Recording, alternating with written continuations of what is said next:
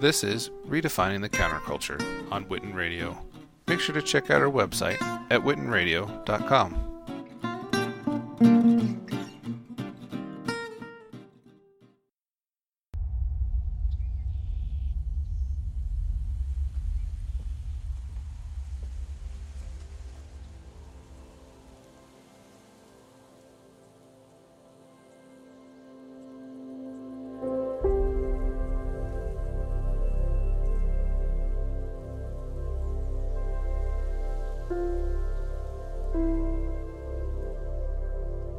take that as a yes. What? The ring.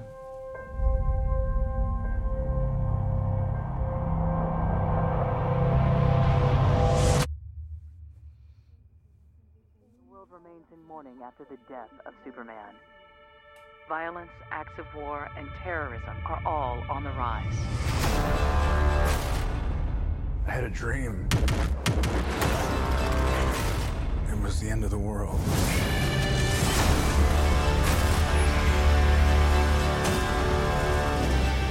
Invasion. I think it's something more. Something darker.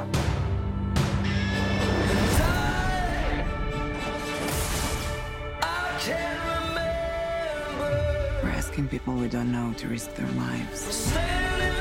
Strong man is strongest alone. You ever heard that? That's not a saying. That's the opposite of what the saying is.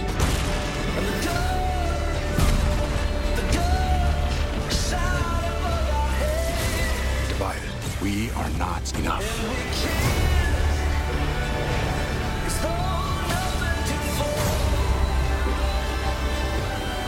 The world needs Superman.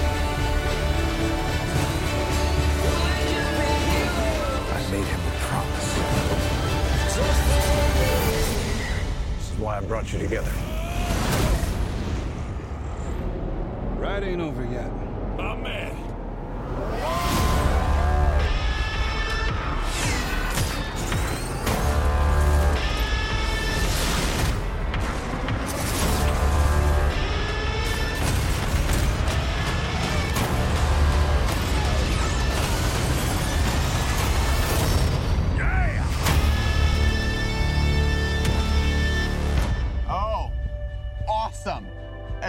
Signal, that's your. Oh, sh- sorry.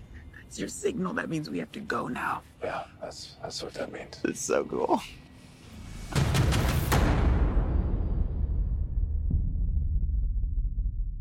The Punisher, a firearm wielding vigilante, was pulled from New York Comic Con by Marvel and Netflix, something Steve Harsh, who's been attending for years, understands. I do kind of agree with that out of respect for the victims and for the situation. But another attendee, Leo Lawrence, says the Punisher didn't cause the Vegas shooting. That's only punishing the, the fans.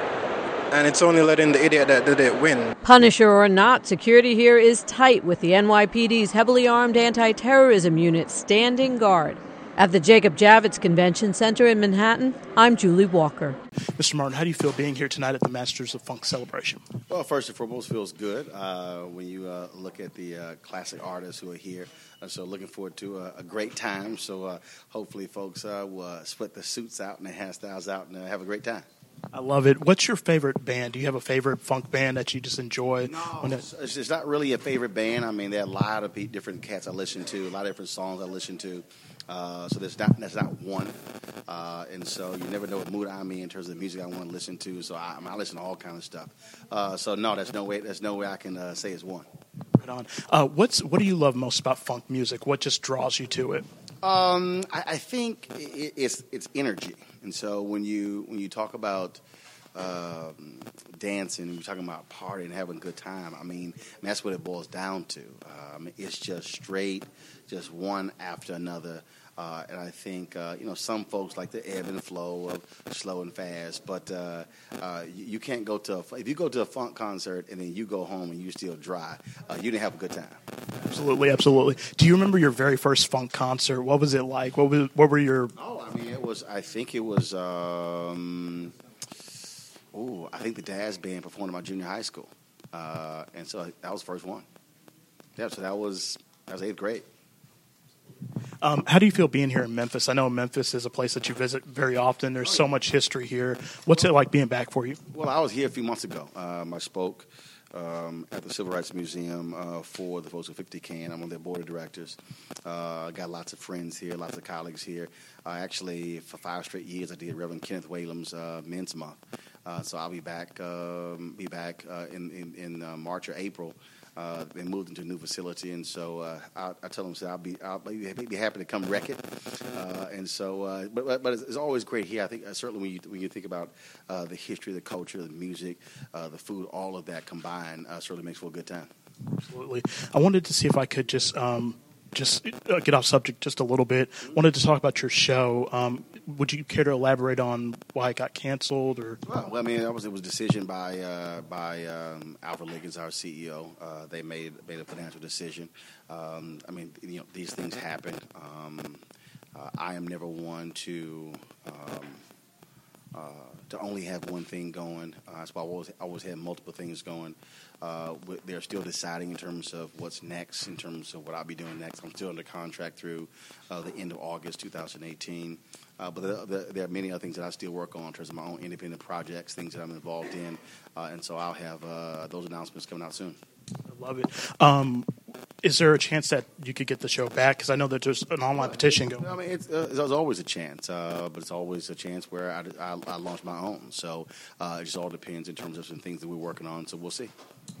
And my last question is: is what are your thoughts on just the shape of black media, just in terms of, uh, are you pleased? Because I know like you are, you know, predecessor to a lot of other aspiring journalists. Um, are you pleased with the way that black media is going? Well, I think first of all, when you say black media, there's a difference between black-owned media and black-targeted media. Uh, and the key is to have black-owned media. You know, it's 190 years this this year in March. The nation's first newspaper was founded. Black newspaper was founded. Freedom Journal was in 1827. Uh, and they wrote in the lead editorial, "We wish to plead our own cause. Too long have others spoken for us." Uh, and so, the, the real question is for African Americans: uh, Will we ha- will we be telling our own story, or will someone else be telling our story? Uh, and so, it, we also have to make a decision as to whether or not we're going to also support our media. Uh, that is supported not just with prayers, not just with you doing a great job, but also with actual resources.